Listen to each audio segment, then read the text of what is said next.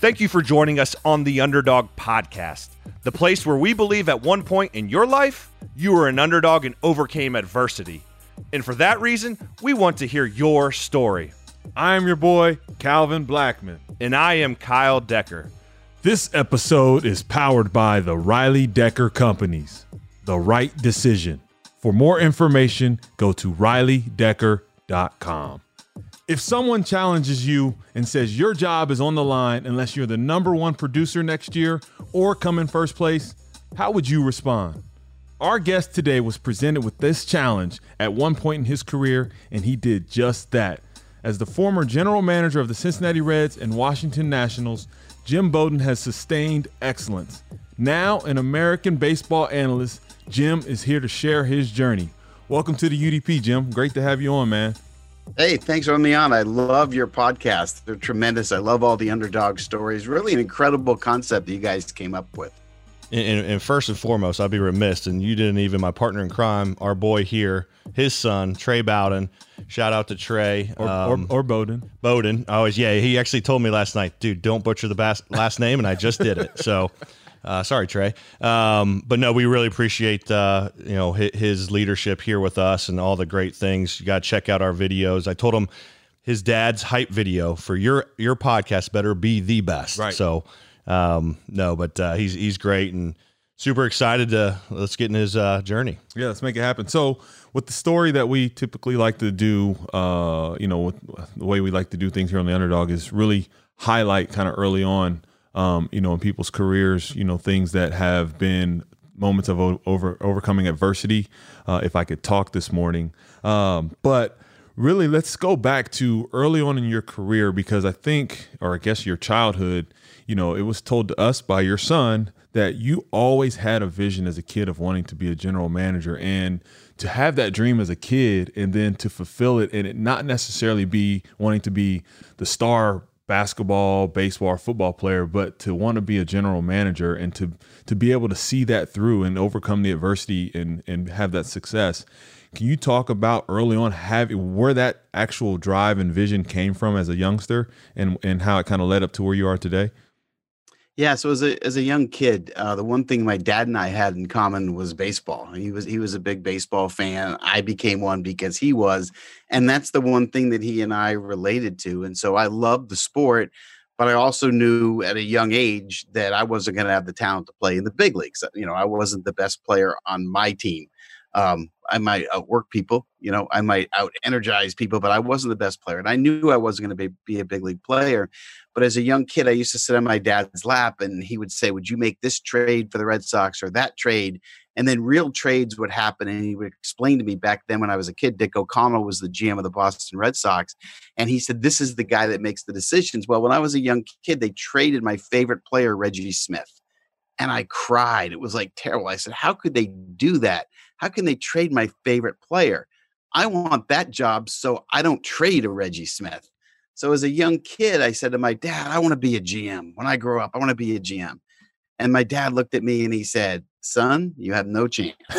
you have no chance because there's only 24 in the world. You're not going to be one of 24. First of all, you're not you're not the right religion. Uh, second of all, you don't have any contacts. It's never going to happen. So make your dreams a little more realistic. It's not going to happen. And so, you know, I kind of took my dreams and put it under the pillow and kept hoping someday. And and then I go to college, you know, just a normal, you know, lower middle class student, you know, not a great student. I go to college and my freshman year, you know, the playoffs and World Series are going on. And I, I wanted to watch it. No one on my floor liked baseball except this one other kid named Squire. So he and I would watch the playoffs and we would talk about it. And then a couple other kids would come in. And then all of a sudden, like two weeks later, as we get ready for the World Series, I went to, you know, sit down and watch it in in, in the room there at McKean Hall at Rollins College. And I turned it turned on the TV set and, you know, Squire wasn't there. And I said to the other kid, Hey, where, where's uh where's that kid Squire? He said, Well, if you look on TV in the front row, that's where he is because his family owns the Pittsburgh Pirates. wow. I was like, What? Like, he never told me that. Like, we talked baseball. I kept arguing with him about trades and players, but I didn't know his family owned the Pirates. So I built a relationship with him in college because he was the only one on the floor that liked baseball. And then he said, Hey, you want to go to the winter meetings? Hey, you want to go to spring training? Hey, you want to go to the playoffs? Like, oh, yeah, I can do that. That would be great. Um, and that eventually led to the op- opportunity that I had after I graduated college to work for the Pittsburgh Pirates. Now, I want to go back to you mentioned your father. Uh, now, I don't know, you know, what your overall dynamic was with your father, but it sounds like he didn't really empower you on this vision and this dream that you had. So for a lot of kids, that could be crushing when your parents aren't aren't supportive. How are you able to overcome that?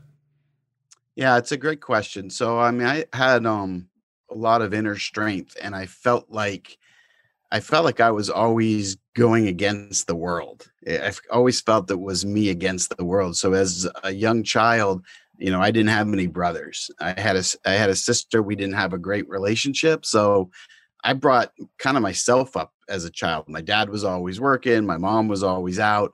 Um, so you know, I love sports. I embrace sports, but I always felt like I had that chip on the shoulder. Right? I was always that. I got to find a way because I'm not going to accept mediocrity. I don't want to be me- mediocre. And so my favorite teams growing up were the Lakers and the Cowboys. Well, how can you grow up in New England and like the Lakers and the Cowboys? Well, first of all, the Lakers were what, right? James Worthy, Magic Johnson. I mean, you know, you talk about all the flash, the Hollywood. That was me. My dad was a Celtics fan, boring. And then, of course, at four o'clock in the afternoon, we didn't have all the football games on, but at four o'clock growing up, we had on Sundays the Dallas Cowboys, and they had that blue star in that helmet as a little kid. So I became a Cowboys and Lakers fan when I was very little and followed them and uh, kept saying that, you know, someday I want to end up in Hollywood. Someday I'll find a way to get there. So didn't know how, didn't have a path, didn't have a way, but I did have that kind of underdog chip on my shoulder vision. And that's exactly what I was just going to say. I think a lot of times that mentality of, um, like I always say, for me here at our business was we start in the back corner of a mall plaza. I think sometimes when you're backed into that corner, people either fight or flight, and your vision was so there, and that challenge was so apparent.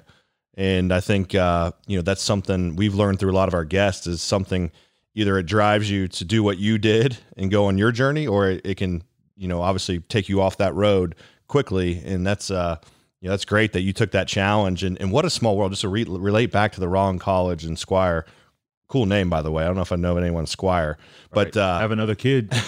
oh, he, whoa, whoa, whoa. um, but you know what a small world you know that you're so passionate about baseball and then you're you, you have no idea and and that kind of puts you and him together and he owns his family owns the Pittsburgh Pirates. And then how did that get you in like you said that you started to go to the meetings and, and things and then that got you your your first job and that relationship right helped you get into baseball? Is that right? Yeah and so my first job you know by then I still didn't think GM was going to happen for me so what I thought was realistic was getting into broadcasting and maybe I could be down the road a play-by-play announcer.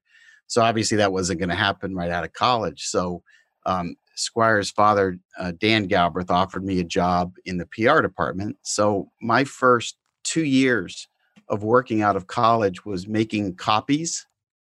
At, a, at they used to have this thing called a Xerox machine, and we used to make copies of game notes.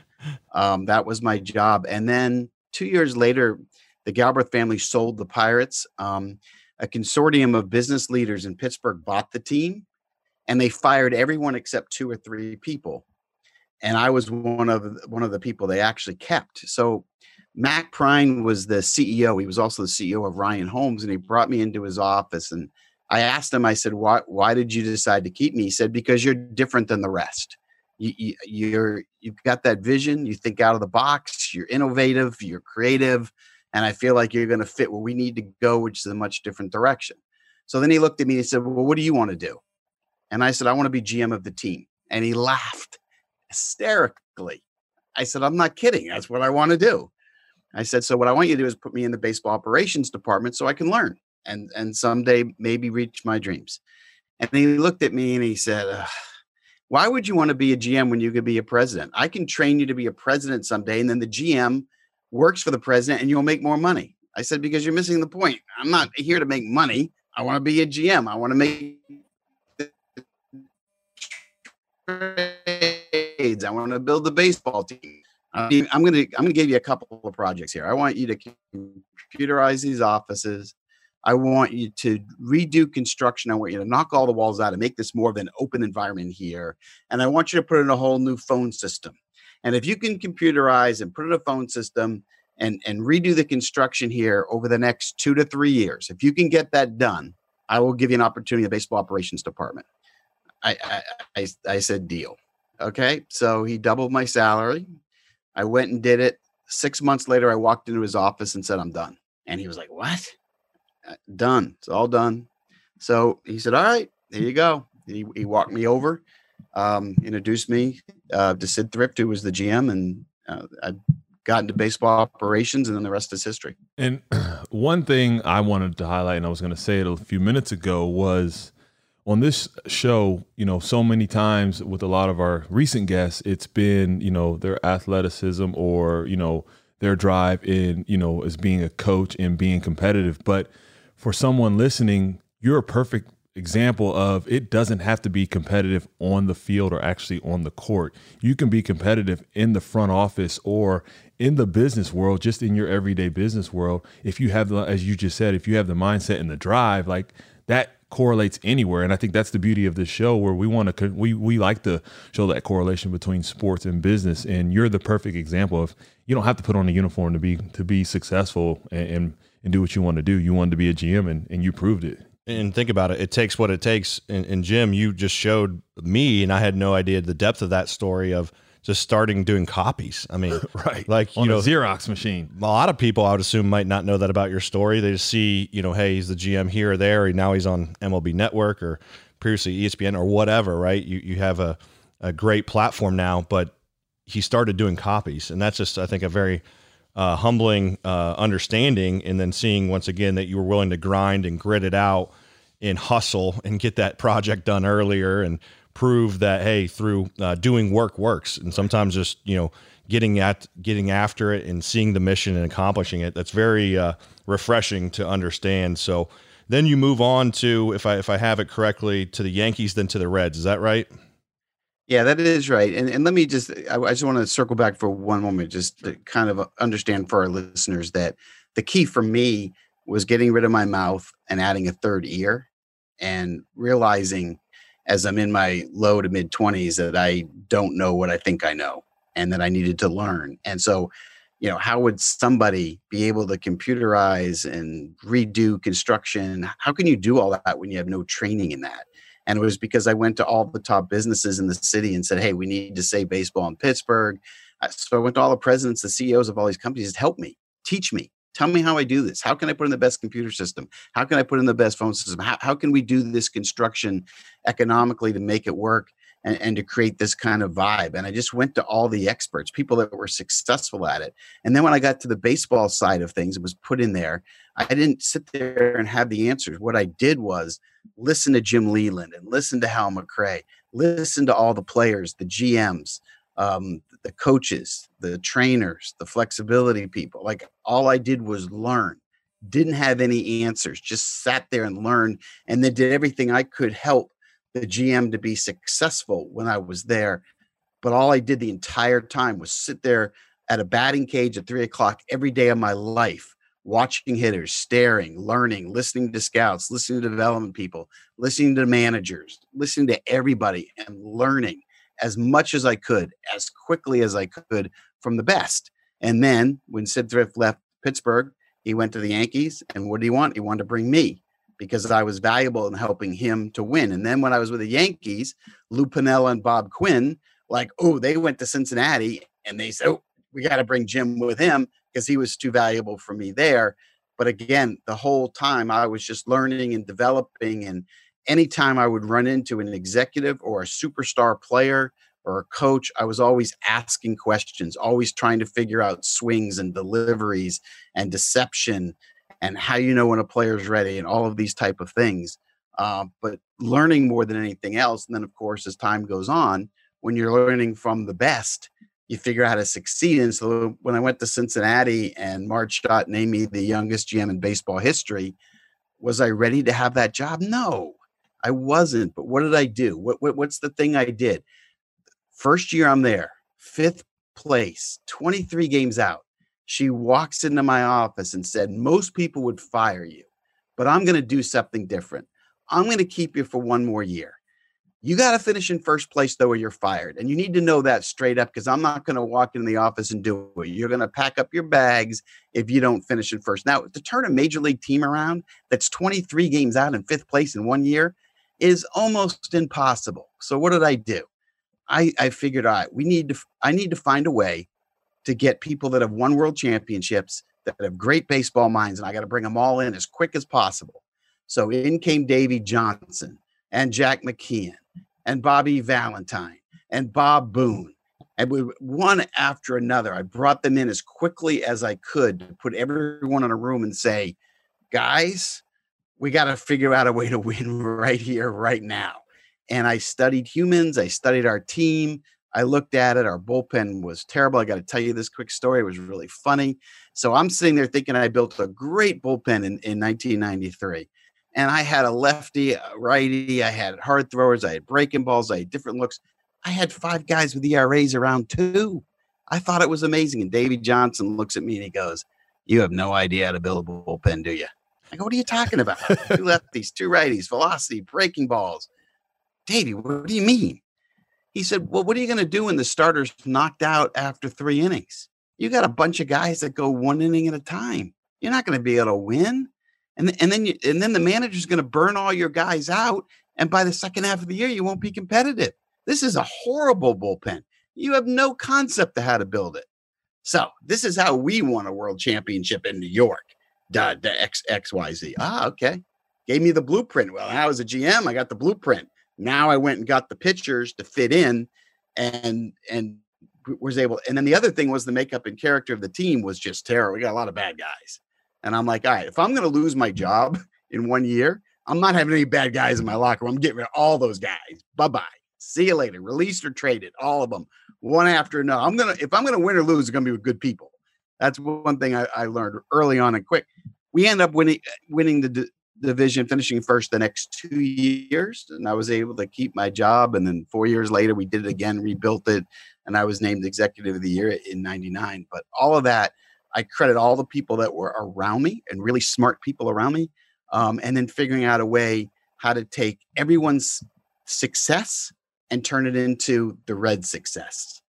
People. Great, great knowledge nuggets. One thing I want to ask off of that is um, how did you drive being in fifth place. How did you? Those names are obviously baseball, you know, great minds. How did you being in fifth place and them knowing obviously probably your job as a GM is going to be on the line to bring that talent in? How did you um, maybe not convince, but how did you build that you know great team around you? Yeah, I mean, so the I used the same concept that I did back when I was a young kid in Pittsburgh and had to do things I didn't know the computers, the phones, and the construction. I went and got the best. And I asked them to help and was honest and said, Here it is. I don't know anything about it. I've, I've been given these tasks. We're trying to keep baseball in Pittsburgh. You help it? So here we are with the baseball team, and I got to win in one year. So what happens in baseball is Dave, Davey Johnson, who had won a World Series managing, in fact, he had won 90 games five different times a manager but he had a conflict with the Mets owner and kind of was blackballed from baseball, was sitting at home in Orlando, Florida, didn't have a job. Jack McKeon was out of a job. He, left the Padres despite the success that he had there. And by the way, he'd win a World Series as a manager later in his career. Uh, uh, Bob Boone, um, you know, same, same situation. And so, what you find in baseball is the older generation always wants to help the younger generation if they want help and don't have all the answers. They want to help and they want to be a part of it. And when I would approach all of them, you know, I was always upfront on what I knew and what I didn't know. Mm-hmm. I wasn't afraid to make a decision, but I, I voices that know mattered to me. And I just was honest with them and told them the situation, what we had to do to win, or I was out of a job, and that's it. And I said, I want to help. I, I want you guys to, to, help me first of all, uh, put the Reds back on the winning track, which is what the goal is. And second of all, to be honest, I wouldn't mind being a GM more than a couple of years. And I ended up being one for 16 years. But all these guys wanted to help because they wanted to be a part of it and they were out there. And a lot of times, the one thing that Jack McKeon and Davey Johnson always told me is that a lot of younger executives they don't want people around that are a threat because there's only so many jobs. You know, now there's only 30 GMs, 30 managers.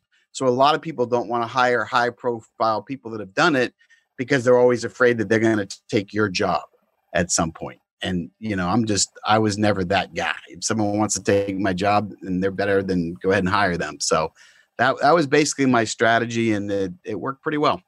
And I think that's so. I mean, think about our conversation this morning, Calvin. We talked about right you know, okay leaders have quotes or bad leaders have quotes. Good leaders, excuse me, have a plan, and exceptional leaders have a system. And you talked about learning that system from New York and instituting, and then you're open. Being an open and, and, and genuine leader and asking for help is how you built your team, saying, Hey, I don't know all the answers, but you can help me be there. And people want to be part of the solution. They don't want to be part of a, you know, one person and anarch, you know, just running the show. They want to be part of a team and be helping build. And I've seen that in the business world. So anyone that's listening to this, you know, you can institute that in any industry you're in is, you know, be a learning leader. Allow, as you hear with Jim, how did he have success at an earlier, the youngest, this is incredible, the youngest GM in MLB history at the time. Is that still stand, by the way? Is that are you? No, it it, it does not. I okay. Mean, uh, Theo Epstein ended up being it, and then uh, Jon Daniels. Okay. Um, and then David Stearns. So it's it's gone. Uh, we've passed the torch a few times. Well, you are the uh, you are the the, but, but, the guy that did it. That's incredible, though. Yeah, I mean, but back then there were two young ones, um, Andy MacPhail and Dave Dombrowski, and then I was kind of the third, the third one to kind of break the record. But it was, you know, most GMs back then were 40 50 60 you know you didn't see people as young as as i was at the time. So it was a great opportunity and it worked out well. Speaking of did you have something? No go ahead. I was just going to go right into the the Marge Schott and the Tony Perez. I know that was a tough time. Yeah, go ahead. Um, sure. kind of bring it to Cincinnati. I know a lot of our listeners are based here in Ohio, especially. It's uh, being our home front, and uh, you know there was a tough decision you had to make and, and Trey kind of told me from his perspective, you know, obviously, you know, like death threats and planes saying, hey, you know, fire you and all sorts of stuff. You made some tough decisions, you know, in those years. Can you kind of touch upon anyone uh, that's in a leadership position making a very tough decision and how you went through that process? And you said planes, meaning airplanes flying over your home. So just so you guys know, like the serious of seriousness of this. Yeah, I mean, obviously, you know, Tony Perez is a legend. Um, mm-hmm. You know, especially in Cincinnati, the Big Red Machine. Still a friend of mine, Eduardo Perez. I, I work with at ESPN now. Uh, also at SiriusXM, who, who's a friend of mine, his son, who I actually traded for. Uh, but it was a tough decision. But it was um, it happened in in '93, and we were 20 and 24, and we had a real difficult situation because our owner Marge Schott was suspended from baseball I was a rookie general manager my first year. Tony Perez was a rookie manager. So I want you to, to picture this scenario here. Okay. You don't have an owner. And so I'm representing the owner. So I'm running the baseball side and the business side. And I have no experience in either. and I'm the one, I'm the one guy. Tony Perez is the manager. He's never managed before at any level. Um, so I'm over my head. He's over his head and this is a complete disaster it's just, it's just not working and it wasn't going to work unfortunately so someone had to go and it was either going to be me or tony um, so at the end of the day i think when you know you get to make the decision and you're choosing between the two i ended up choosing myself to stay um, and chose to bring in, as we just talked about, experienced people that have been there, done that one. And here came Davey Johnson, here comes Jack McKeon, here comes Bob Boone, Bobby Valentine. You know, just bring let's bring all these guys in. Let's turn this thing around uh, because I'm I'm not going to have a job after this, and we owe it to the Reds organization to turn it around as quick as possible. And as I said, we were able to finish in first place the next two years, and so the strategy worked. Now, in terms of making tough decisions, um, you can't succeed in life if you can't make them and that you're going to hurt a lot of feelings a lot of the times when you make these don't be in a leadership spot if you can't handle the big decisions and the tough ones and as you mentioned yeah there was a airplanes would fly over the stadium fire bowden not perez you know i got it i get it death threats police outside trying to protect me people saying you know what they're going to do you know but then how quickly life turns right and two years later I'm at a bengals game and there's a, a plane going over and the bengals were having a bad year and it said hire Bowden to be GM of both. you know, I mean, I mean, that's how quick it turns because people want winners. Yeah. So, you know, even if you're losing and you're making right decisions that eventually turn it around, people will change when the team in sports, when the team wins, they'll they'll, they'll completely do a 180 without a question. Speaking of winners, you're responsible for bringing some winners to Cincinnati. Uh, some pretty pretty big names uh, to name a few. Uh, Prime time, Mr. Sanders, Ken Griffey Jr. Uh, I know you've got a great relationship with Aaron Boone, uh, Sean Casey. Care to touch on some of those relationships just for the for the Cincinnati fan base and, and even just the baseball fanatics? Sure, absolutely. So, um, if you could see the face of Marge Schott when I walked in and told her that I wanted to trade Roberto Kelly for prime time dollar sign Deion Sanders, if you had seen her face, and I'm, I'm, explaining about the, you know, all of the chains he's going to be wearing, and you know, all all the act that comes with him. I mean, she was so upset at me and she allowed me to do it, but she was so mad that she would not allow me to have a press conference in the Crosby room at, at the ballpark where we have all our press conferences. So I had to have a, a press conference at my home in, in Anderson Township. So we had a cookout for the media at the pool as I sat there and, and told people that I had acquired Deion. Dion became one of my one of my favorite athletes and favorite human beings I've ever been around because he was such a great teammate and he really was focused on how to improve, how to get better, how to make the teammates better. He's got a giving heart, a generous heart, um, really smart, and boy, was it fun watching him run. And he wanted to learn. And as I told him at the time, and, I, and I'll say this forever, had he played baseball full time and not football, he would have been one of the greatest leadoff hitters ever. He would have been in the Tim Raines conversation, Rickey Henderson conversation. That's how much physical talent he had, and he had the makeup and the intelligence to do it. He couldn't throw, and then later in his career, because of his football injuries, he wasn't able to run at his level. But he he had enough bat, enough power, and enough speed to, to be a, superstar leadoff hitter. Ken Griffey Jr. was my favorite moment, obviously. Uh, not many people get to make uh, a trade of that magnitude. So as a GM, it's kind of the dream trade. And to bring Junior back to Cincinnati, I had hired his dad the year before as a hitting coach, uh, trying to set it up there, and uh, to watch the whole process of trading for him when I had a deal and the owner told me to back out, and then I had another deal and the owner said he didn't want to do it, and then finally in February of 2000. Uh, the owner, with pressure from the fans of Cincinnati uh, finally allowed us to close the deal and and get them. And uh, being able to sit there and Junior and I flew together on uh, Carl Lindner, who was the owner at the time, private jet uh, from Sarasota. We land at Lunken Airport in in Cincinnati, and I'll never forget. Uh, three helicopters from all the news stations are hovering over us as we land. Uh, we've got Carl Lindner's mm. Rolls where Junior was driving, and then he had a stretch limo for for my family and Junior's family right behind him. And we drove as a procession to the stadium while the helicopters and the TV stations were carrying it live. The the OJ Simpson drive, right? So it was uh, an experience I'll never forget my entire life. That was a highlight. Uh, Aaron Boone, Sean Casey, Mike Cameron, those guys for the 99 team. That was the most fun team I've ever been around uh, as far as human beings having a blast and winning games. And then after the games, going to the locker room and watching these guys dance like in the most bizarre fashions ever. These, these were all young kids that came together a year before we thought they would, or maybe even two years before we thought they'd put it together. And they end up winning the 96 games. But it was, um, it, it, the makeup and the character of those kind of guys. And by, and by the way, I did really well in getting players that would end up being good broadcasters, like Aaron Boone and Sean Casey and Eduardo Perez, by the way. And you actually just kind of took that out of my mouth. That what they've done after, um, you know, I was looking at like thinking about all those guys, and really last night, and as you as you spoke, the character of those guys, and you saw it during their playing days, but then really the after and what they're doing in the communities, and also the professionalism they show uh, in in the in the success. Like say it's Aaron Boone or Sean Casey and, and all those guys. So character does matter, right? In a clubhouse and having leadership in, you know, talent is important, but without, in my opinion, without leadership, when I look at World Series teams, you got to have both. That, is that accurate? Oh, absolutely. Just remember this: you win with people, not players. That's who you win with people.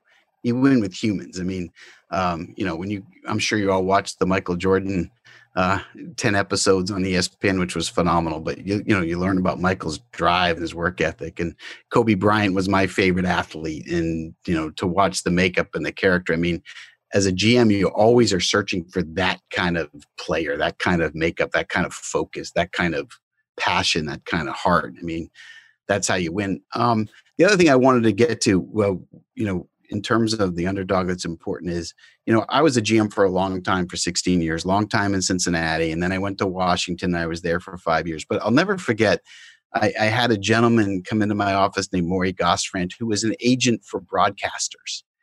And, and he came into my office and introduced himself and he sat down and he said, um, he said, what are you going to do after baseball? And I said, what are you talking about? I'm, I'm going to be a GM forever. He said, no, you're not.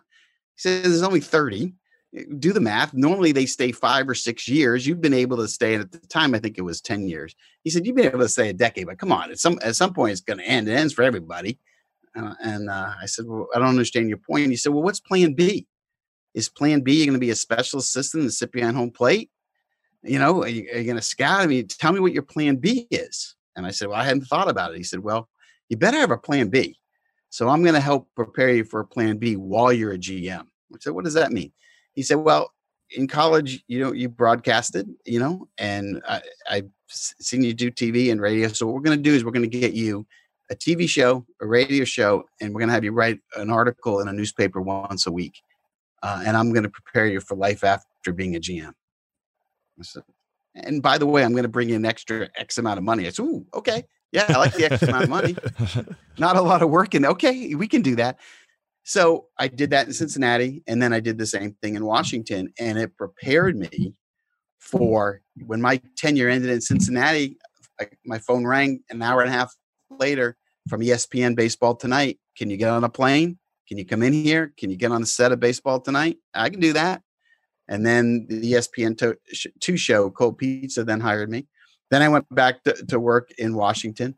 Um, and then when the Washington thing ended, Fox Sports in Los Angeles called me and said, Hey, can you fly out here? We got to get you. But all of that happened because while I had a really good job, while I was preparing, I also was getting ready for plan B, which you have to prepare for in life because none of us know if plan A is always going to work. And that's one. I'm glad you mentioned Kobe Bryant because that's one thing that has has come out about him while during his playing days. You would always hear, you know, on the flight home from games and different things, he was always reading and writing and working on different things. And it's no wonder that a year after he retires from playing 20 years in the NBA, he wins a Emmy, I believe, or an Oscar or something. So he wins, Oscar. He, win, Oscar, he wins an right Oscar for for. See, look, he's a real Lakers right. fan. Jim's a so, real Lakers fan, and you're not. Emmy, you Oscar, Grammy. I get them all confused. At the end of the day, I know my favorite player. Uh-huh won an award, but it just goes to show that, like, you know, they say plan B, you know, early on when you have a drive, you didn't have a plan B as far as wanting to become a GM. That was your driving your main focus, but you had someone come in your life and say, hey, at some point you need to have a fallback when this does come to an end. And you didn't wait until it ended to, to pursue that. You were educated enough to say, okay, let's start working on this. And sure enough, like you said, shortly thereafter, you, you know, you were you were joining ESPN. So I think that's just a credit to to your what you've done. And most people, right, Jim? I mean, it's really difficult and, and maybe you can explain the reality of going from GM and an MLB executive in the front office then to media is not either. I don't know if you were the first one or there wasn't a lot prior, right? So you might have been, you know, kind of establishing that uh, that that precedence as being, hey, you can do this for also people in the front office. Is that? Can you kind of touch upon that? Yeah, I mean, Steve Phillips and I were actually the first two GMs to go to the media side. Um, and both of us went at the same time to ESPN. And then when the commissioner's office called me and said, Hey, you, do you want to come run the Montreal Expos that soon going to be the Washington team? Do, do you want to come run them at an interim basis? They made me an offer that I couldn't refuse. So I took a leave of absence from ESPN and took that job. Well, Steve stayed at ESPN. He ended up being the Sunday night, one of the analysts for Sunday Night Baseball with uh, Joe Morgan, um, and ended up having a really um, successful career there until he had some off-field uh, issues or off broadcast issues. Um, but yeah, it was very rare to go on that side. But what the media learned quickly is that the value of a GM is the angle, the way they see a game or the way we see a game is a different lens than what a player sees or manager sees or a um, a, a, broadcaster sees. Like it's just it's it's just unique angle, and it's because from the GM side, your job is always um, so well rounded because every you have everyone reporting to you, right? You have the players, you have the manager and the coaching staff, you have the scouts, you have the development people, um, you have access to the business people and the business part of the game. So you're seeing the whole spectrum of, of the sport. So when you get into broadcasts instead of an ex player telling you what he sees, which is extremely valuable, the GM angle see, sees uh, something different to add to what the players say. So then all of a sudden, if you have an ex manager, an ex player, an ex GM, now you've got the game really covered, but with three different lenses, which added more to broadcast and added more to the media, which is why the concept ended up working. Yeah, that I've always find it fascinating. I've never talked to a GM, so this is a pleasure to have that ability. But you know, to be in between owner and uh, and player, so and it's in in having those relationships, and it sounds like you for, you formed great relationships over your time. Um, and then obviously translating, you know, writing now for uh, Athletic, MLB Radio, you know, TV stations, ESPN. Like you, you haven't just had a plan B. Let's just let's just state facts here. You've had a unbelievable plan B in transitioning into um, the media and, and, sustaining excellence in that field.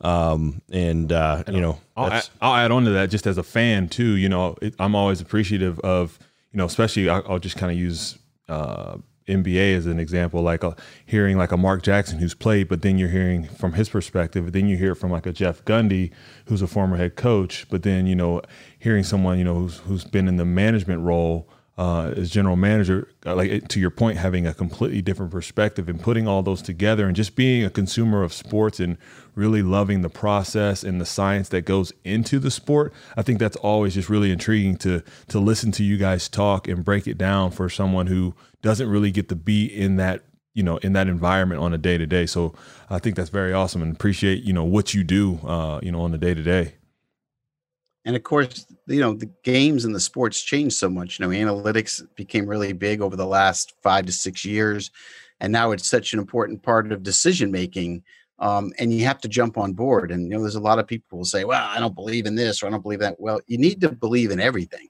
because everything has value. It's just a matter of how much balance and how much weight we put on everything in in making those kind of decisions. Right. So there's a lot of um uh, of us at, here at work that go out. My father-in-law is a big proponent of these fantasy camps. You're probably going to laugh because you, you probably think it's a big joke, but when we go out there, I'm thinking, you know what, we need to get Jim to come out and evaluate and help piece these teams because there's 12 teams of 12, and I'm pretty sure I might be his first pick. I got pretty good glove at third. I got pretty good power at the plate. I can hit 50 year old pitchers pretty well. I do like a little velocity coming in. Those eephus pitches are tough, but I expect Jim, if you do come out and those draft what, those what pitches? What's that? What those what? They're called eephus pitches. They're big lob pitches. Right. You, you read the dictionary this morning. Yeah. All right, let's go. I got to educate yeah, you. Yeah, it's the Bill Lee pitch to Tony Perez. Reds fans will know. Tony Perez hit that home run against Bill Lee in the '75 World Series. That was an eephus pitch. yeah, we got knowledge back out the good year. Knowledge. And have a draft a bunch of uh, 30 well, to 70 year olds here's the problem with that. So when I was the the GM of the Reds and we had fantasy camps and we would have them uh, really in spring training in February before our guys reported, I would go in the backfields to kind of support it. But I got to tell you, by the time I saw all the hamstring pulls and the calf pulls and and the guys laying on the ground and the ambulances. I, I finally said I can't watch this anymore. I just can't do it. Bunch of washed up guys like yeah, my partner here. trying to live out the dream. Hey, I, I, guess yeah, it's it's we won't go there, but I think that's a perfect segue to, to, rapid, rapid fire. fire. So uh, every every uh, section we do, and, and Trey helped us here a little bit. So um, we do rapid fire. We got a couple for you. I'll, I'll lead it off here. Uh, obviously, a huge Cowboys and Lakers fan. If you had to choose one of the two, uh, if you had a choice and you only could choose one, which one would you uh, have to root for, or go to a game, or watch a championship? I'll give you the same answer Deion Sanders gave me. Both. That's why he's good. He's good at what he does. Different seasons, right? You can make both. Both, baby. Prime time. All right. Uh, all right, so the second one, which is very, very interesting uh, for you for the listeners, I think, because we thought it was crazy. Um, what do you guys do every Christmas Eve as a family? Uh, we we uh, go through the car wash about twenty five to thirty times. Um, it's it's always a rental car. You know, I fly in, and then you know, ever since um, Trey was in a was in a car seat with his twin brother and his his two older brothers, um, Tyler and Chad. Uh, we would go to the car wash, and what we do is um, we just keep paying the full amount, and we just go through over and over again, playing Christmas carols, uh, sing, singing the Christmas carols, uh, calling uh, grandparents for the kids, and that's what we do. And we believe, and I don't know if this is true or not, we believe we're only the only people in America that do that and we just do it nonstop. Now, I know a lot of people do a lot of things, but remember this also on that particular day, it's always just me and my kids. Uh, so it's, it's just always just the five of us, and we've never not done it. So every year of Trey's life, we've been we've been doing this here, and um, but understand that day's also fun because you know we go to a movie, we go to lunch, we go to dinner, we go bowling. Uh, now that they've gotten over the age of 21, maybe we have a cocktail or two. Uh, but yeah, it's a lot of fun and it's a tradition and it's what we do. And it's, uh, and for some reason, we laugh just as hard every single year as we get through it the 23rd time or the 24th time. But watching the face of the guy at the car wash just not understanding because it's always a different guy every single year. I guess they all must have a high turnover rate there on Beachmont Avenue. Uh, but yeah, that's that's what we do. How did that originate the very first time? Uh, so the very first time, um, a family. Um, uh, so child support when they were young, we had child support hours, and the kids were to be dropped off at an exact time. And we got done the movies, the bowling, and all the events that we did uh, we got done with plenty of time to go. So how are we going to kill the extra hour and 10 minutes? The car uh, wash. Uh, without a lot of options in a snowstorm? Ah, the car wash. so that's that's how it originated. And then it was too great and we're like, yeah, let's do it. So we've been doing it for 2 decades. That's oh, man. great. It, and I got a, a secondary question off of that. There's a bowling initiative. If they hit a score, to my understanding, they were able to go on a trip. That never but, happened. But that never happened. So what what's uh what's the down low on the bowling score here? So trying to teach the kids teamwork and competitiveness and trying to get to a certain uh, level in, in terms of what you bowl. So I was always like doing the math when they were young and growing up and trying to get goals. And so to give them the incentive that, hey, if we if we get to this number as a group, we're we're gonna we're gonna get to a tournament in Hawaii what we got to do. So these kids would they would grind to get these points, and I'd always put the numbers so they couldn't quite get there. Ah, oh, it's too bad. Well, hopefully next week we can do it. You know, I always did it, and then all of a sudden, a couple of times they started going off and they'd be bowling 160 and 180 and i'd be going oh no this is not good so then i'd have to come up with uh, some excuse. I think one one time we had a, a computer failure and unfortunately uh, the score didn't count or something. I don't know but we had we had a lot of fun with it. But the, the interesting part was trey and chase um, they just didn't pick it up. You know tyler and chad they, they, picked it up pretty quick but trey and chase it took them a long time to figure out what dad was really doing. Come on trey. I, I think trey figured it out last year. Wasn't it last year trey? Yeah, he says he says it sounds about right. So, and the, but I, I, guess there's something viral winning stacker, uh, five years in the making on Christmas Eve as well. Can you kind of touch upon the what that's all about? Oh, so yeah, so they, um, Trey's brother Chad um, puts a lot of money into that video game where you have to you stack, and if you get to the top, you win the big prize in those machines. Um, Trey will have to tell you the exact game. Anyway, I'll just pump in hundreds of dollars in this stupid game. Chad never won, never had a chance to win, but he loves doing it. So it's like, all right, here you go. Just keep doing it. Well, all of a sudden, um, two years ago, he won. And Trey's got a, the video of it. You got to have Trey share it with you. It was the funniest thing. But I got to tell you, the celebration of my sons when that was accomplished was as exciting as the 90 World Championship locker room in Oakland. That's awesome, man. That's crazy. Oh, that's great. That's great. Man, I gotta. I might have to join you guys on Beachmont Avenue. and Just follow your car around the car wash. I might. I might have to Right. start that.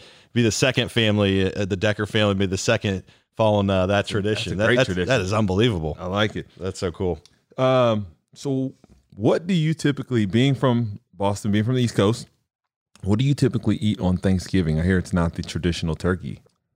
Oh yeah. So yeah, here's the thing. So I don't I don't love turkey. Uh, a lot of my kids don't love turkey, and so what we do is we have uh, Maine lobster flown in, and we do lobster and steak, a surf and turf. But we'll also we have two Thanksgivings, right? So we have the Wednesday and the Thursday Thanksgiving. So one will be lobster and steak, and the other will be the traditional turkey because we got to take care of all the generations. So we do both but I always want to make sure that instead of having a meal that we really don't like, why can't we have a meal that we really do like since it's 2020? So we do that. Now, the only downside on Thanksgiving, you know, the Cowboys play, as you know, every every Thanksgiving. So here's the thing: if the Cowboys win, then Thanksgiving celebration just gets better and better all night long. It's really fun. But if the Cowboys lose, then everyone has to go to bed. It's an early night. Oh, I like that. I like night. it. Win, win, have fun. If not, there's repercussions for the Cowboys. So Yeah, at least the Cowboys are getting better. that's true. The- it- it- There could be some good years coming up for you. Get your QB squared away. Um, one of the last ones I, I found this kind of interesting. Uh, your baseball or wiffle ball swing emulates which player? Barry Bonds. Yes. Boom. There's the yeah, it's not it's not even close. Yeah, and I and I had He says the- that with the- so much confidence too. Well, I had the swag right after right afterwards. Yeah. The the only thing that was tough because obviously uh it was a lot of fun when they got older. Trey figured out that I couldn't hit the fastball in on the hands. So I just need to extend a little bit because I have a long swing. And so all of a sudden he started figuring it out. And so he would just throw it right in my in on my hands. And of course, I would just try to when they were younger, I could just take it or foul it off and wait until they put one out over the plate. And then all of a sudden, you know, like they just wouldn't because they knew what the result was. So then he started hitting me. So then we used to just charge the mound and start having. Remember in baseball, hitters used to charge the mound Yeah. and stuff.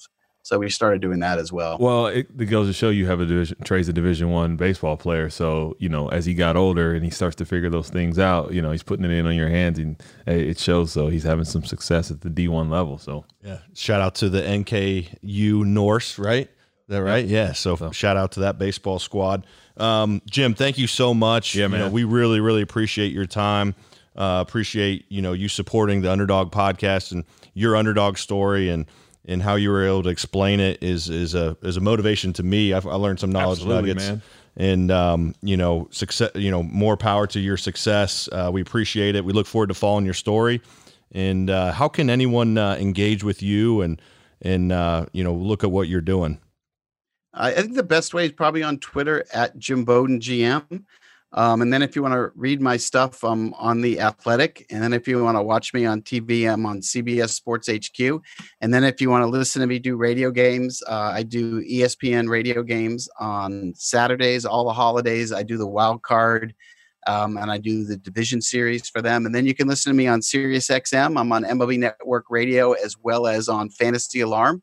I do uh, seven radio shows a week as well, so you can catch me on any of those. And if you want to communicate, at Jim Bowden GM on Twitter. So we snuck out an hour because it sounds like you're busy, man. And again, to Kyle's point, I appreciate you taking the time because, uh, yeah, you, seven radio shows and you just slid the underdog in there for 45 minutes. So uh, definitely a, a, a tremendous thank you to, for for taking the time, man. Yeah, thanks for having me on. Absolutely love your podcast, and we're gonna get uh, we're gonna get your ratings flying here. You guys are just starting, man. Just outwork everybody and just keep killing it. I love the guests you've had on. Uh, your podcasts are great, and uh, I can't wait to hear your next one. If there's a slot on Sirius FM, just let us know. Move Howard Stern over. That's how you get started. Yeah, Yeah. yeah. like you said it starts at the copier right you taught us that today Hey, So, no doubt. we're no gonna doubt. we're gonna Keep take working, your man. we're gonna take your Thanks work again. Yeah, work ethic works, right? So we appreciate it. Thank you so much, and uh, we'll be talking to you soon. Thanks for having me on. Appreciate it, guys. Thanks, guys. Peace. Thanks for listening to the Underdog Podcast. Please subscribe and rate our podcast on the Apple and Google Podcast apps. And send our Twitter handle a screenshot of your rating at Underdog Pod with your shirt size for a chance to win a free t shirt. See you next week on the UDP.